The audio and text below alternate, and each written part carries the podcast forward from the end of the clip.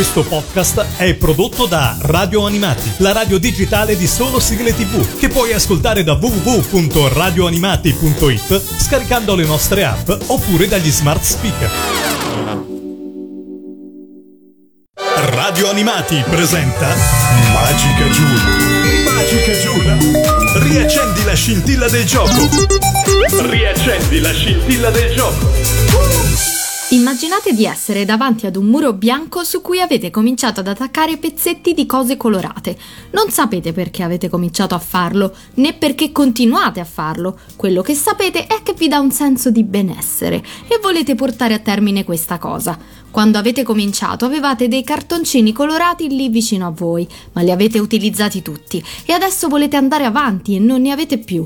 Il muro non può rimanere mezzo bianco e mezzo ricoperto da questi cartoncini colorati, vi infastidisce, quindi cominciate a cercarne altri prima nella stanza dove siete, poi fuori dalla stanza, fuori dalla casa, in giro per il mondo. Ogni volta che trovate un cartoncino colorato sapete che avrete aggiunto un pezzo al vostro muro, lo tenete con cura nella vostra valigia e quando sarete a casa sapete che potrete finalmente attaccarlo. Un giorno riuscite poi a coprire l'ultimo pezzo bianco del muro con un cartoncino colorato che avete fatto arrivare dall'altra parte del mondo pur di averlo. Lo attaccate con cura, vi allontanate dal muro e... cosa provate? Benessere? Completezza? Gioia? È così che a mio parere funzionano le collezioni. Tutti nella nostra vita ad un certo punto abbiamo collezionato qualcosa, dalle conchiglie sulla spiaggia, ai sassi, ai tappi delle bottiglie o le calamite sul frigorifero. Tutti cominciamo a farlo probabilmente quando siamo piccoli e ce lo ritroviamo poi da adulti con cose diverse. Lo facciamo più o meno consapevolmente e a diversi livelli di consapevolezza. Perché lo facciamo? Difficile a dirsi, ma proviamo a rispondere tornando al muro di poco fa. L'idea di riuscire a completare qualcosa ci fa stare bene. Una collezione è qualcosa che abbiamo sotto il nostro personale controllo, qualcosa che in una vita spesso imprevedibile e che possiamo gestire fino a un certo punto ci dà la sensazione di controllare qualcosa. Sicuramente questo è uno dei motivi per cui cominciamo a farlo proprio da piccoli, insieme ovviamente alla curiosità. Da piccoli infatti abbiamo bisogno di muoverci in un mondo che non conosciamo e ci diamo quindi dei punti di riferimento tutti nostri. Scopriamo che esistono milioni di conchiglie diverse? Le collezioniamo perché vogliamo vedere queste differenze. Tappi di bottiglia? Stessa cosa. E ognuno poi è incuriosito da cose diverse. Chissà quanti di voi ascoltatori di radio animati come me hanno collezionato le tessere telefoniche che servivano per i telefoni delle cabine telefoniche o i gettoni.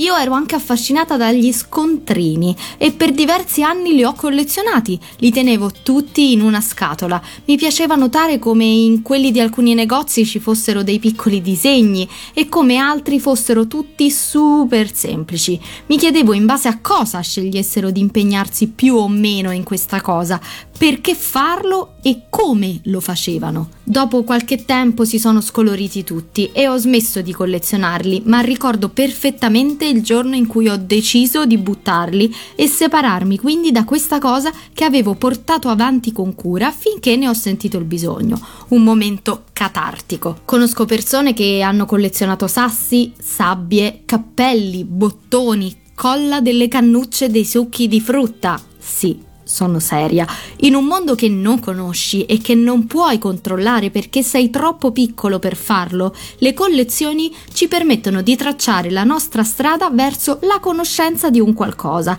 e non credo che esista bambino al mondo che non abbia mai collezionato nulla. Poi passa questa cosa, o più probabilmente cambia, ma in ogni caso l'idea di riuscire a completare, a concludere quella cosa ci fa volare.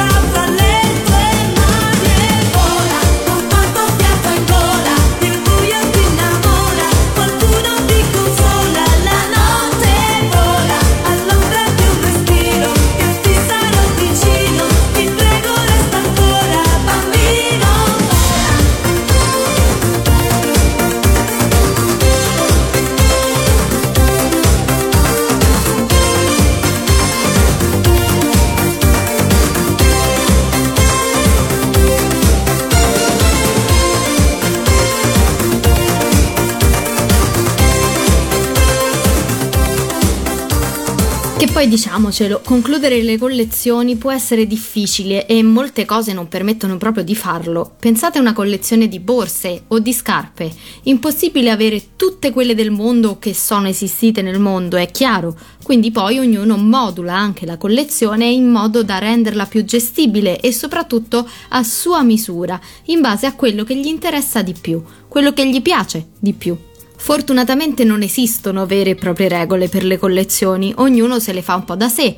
Se vuoi collezionare le scarpe per riutilizzare lo stesso esempio di poco fa, sei tu a decidere le tue regole, ma naturalmente dipende anche da cosa si sta collezionando e perché. Esistono cose fatte apposta per essere collezionate e di solito quelle sì, possono essere finite. L'album di figurine, per esempio, è una collezione che può essere finita, che genera relazioni, scambi, gioia incredibile per aver trovato la figurina più rara di tutte. Io adoravo collezionare figurine e avere questo libro di piccoli quadri appiccicosi che attaccavo con cura incredibile, mi scrivevo quelle che mi mancavano, mi accordavo con i miei amichetti per scambiarle, cancellavo i doppioni. Era una cosa troppo divertente da fare, soprattutto quando anche i tuoi amici facevano la tua stessa identica collezione di figurine. Era ancora più divertente. Andare in edicola e comprare 5-10 pacchetti di figurine per la tua collezione era un'emozione incredibile. Oppure quando stavi male a casa e tuo papà tornava con 10 pacchetti di figurine per tirarti su di morale. Adoravo troppo questa cosa.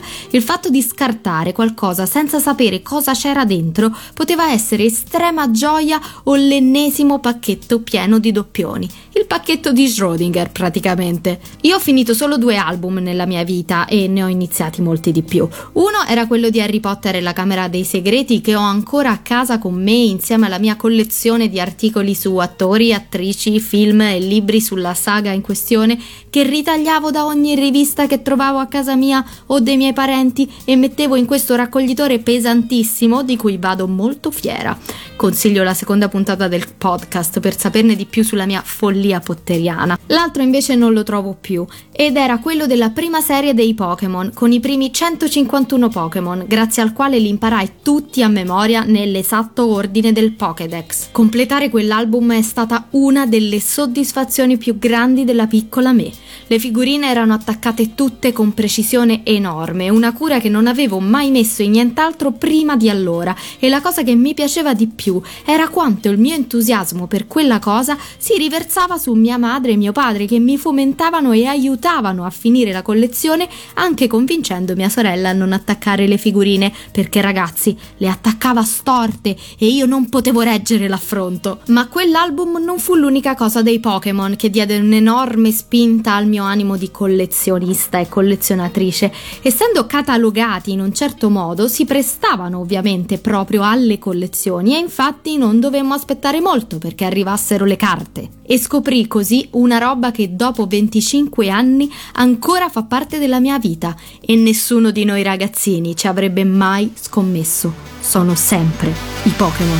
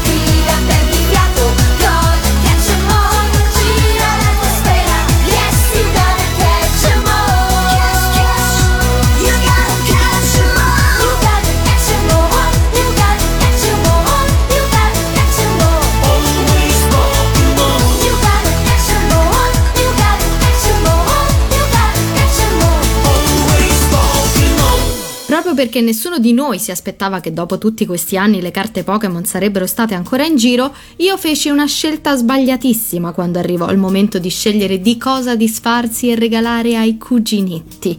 Nei primi anni dei Pokémon esistevano due tipi di carte, una serie prettamente collezionabile e una, quella che probabilmente ricordate tutti e che esiste ancora oggi, anche da gioco. Indovinate chi scelse di tenere quella solo collezionabile?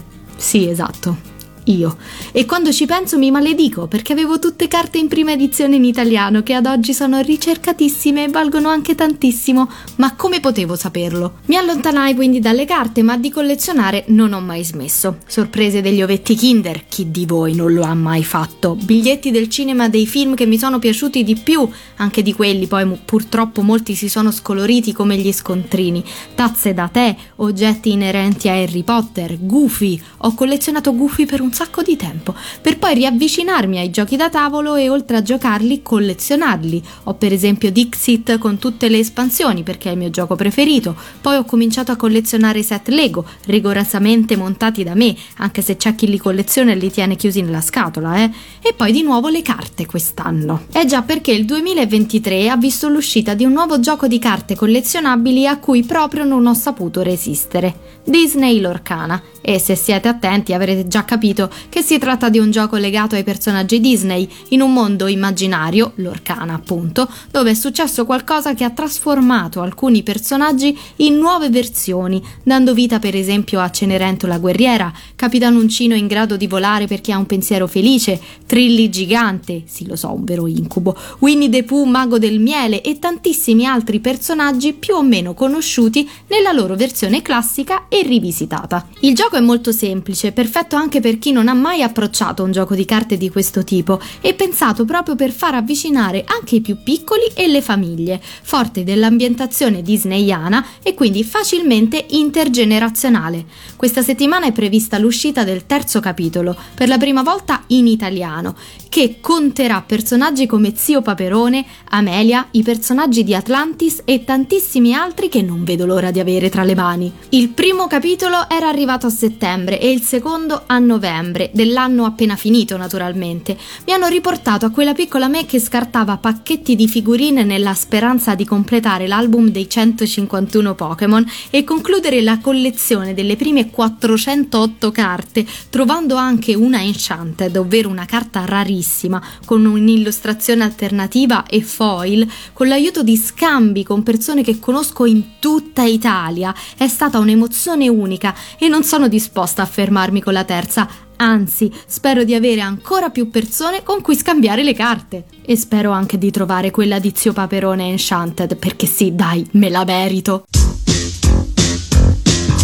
Qua la vita Paperopoli è un gran ballo. Corri,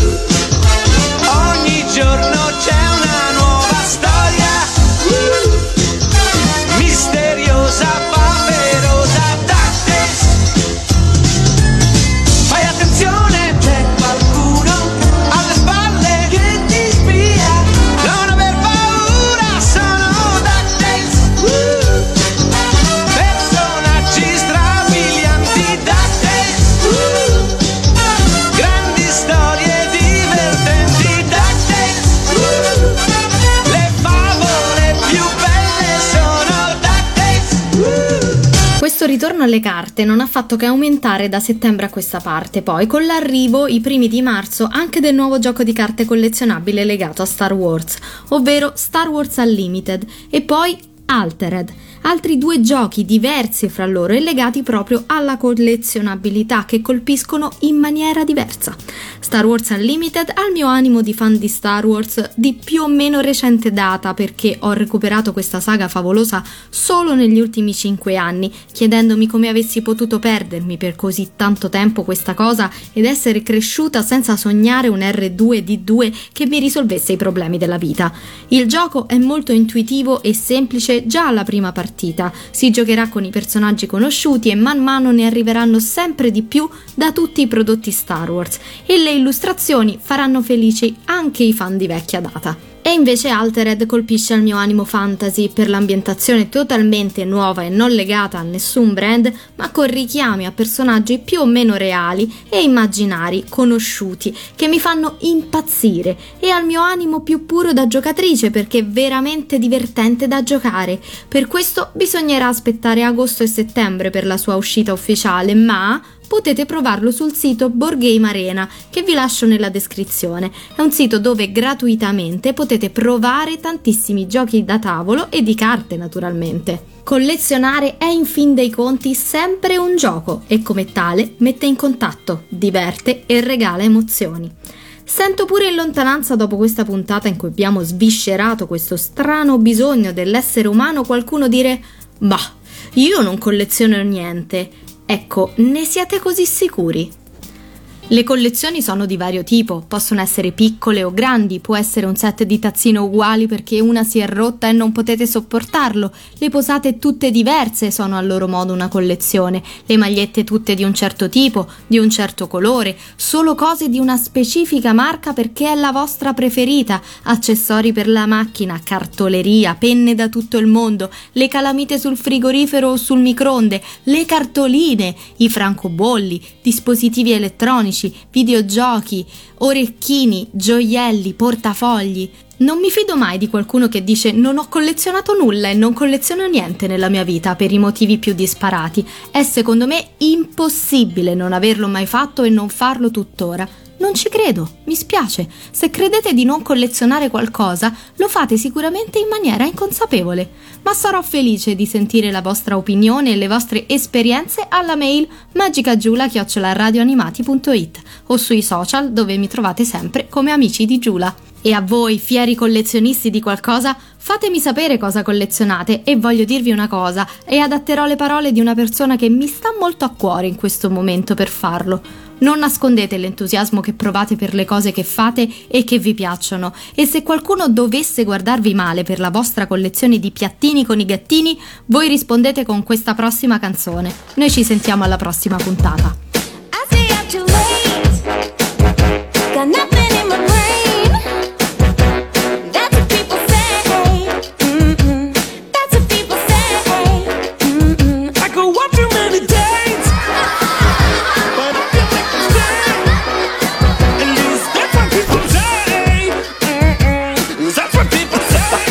Getting this?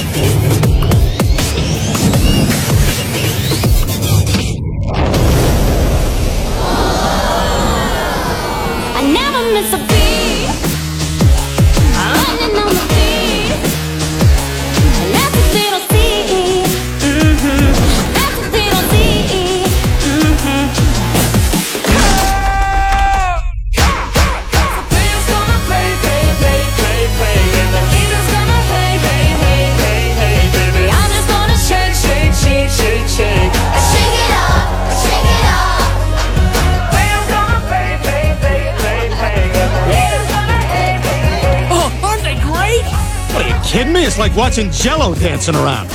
Like you could do any better, Pipsqueak. right, all right. Hey, you want to see something great? I'll show you great.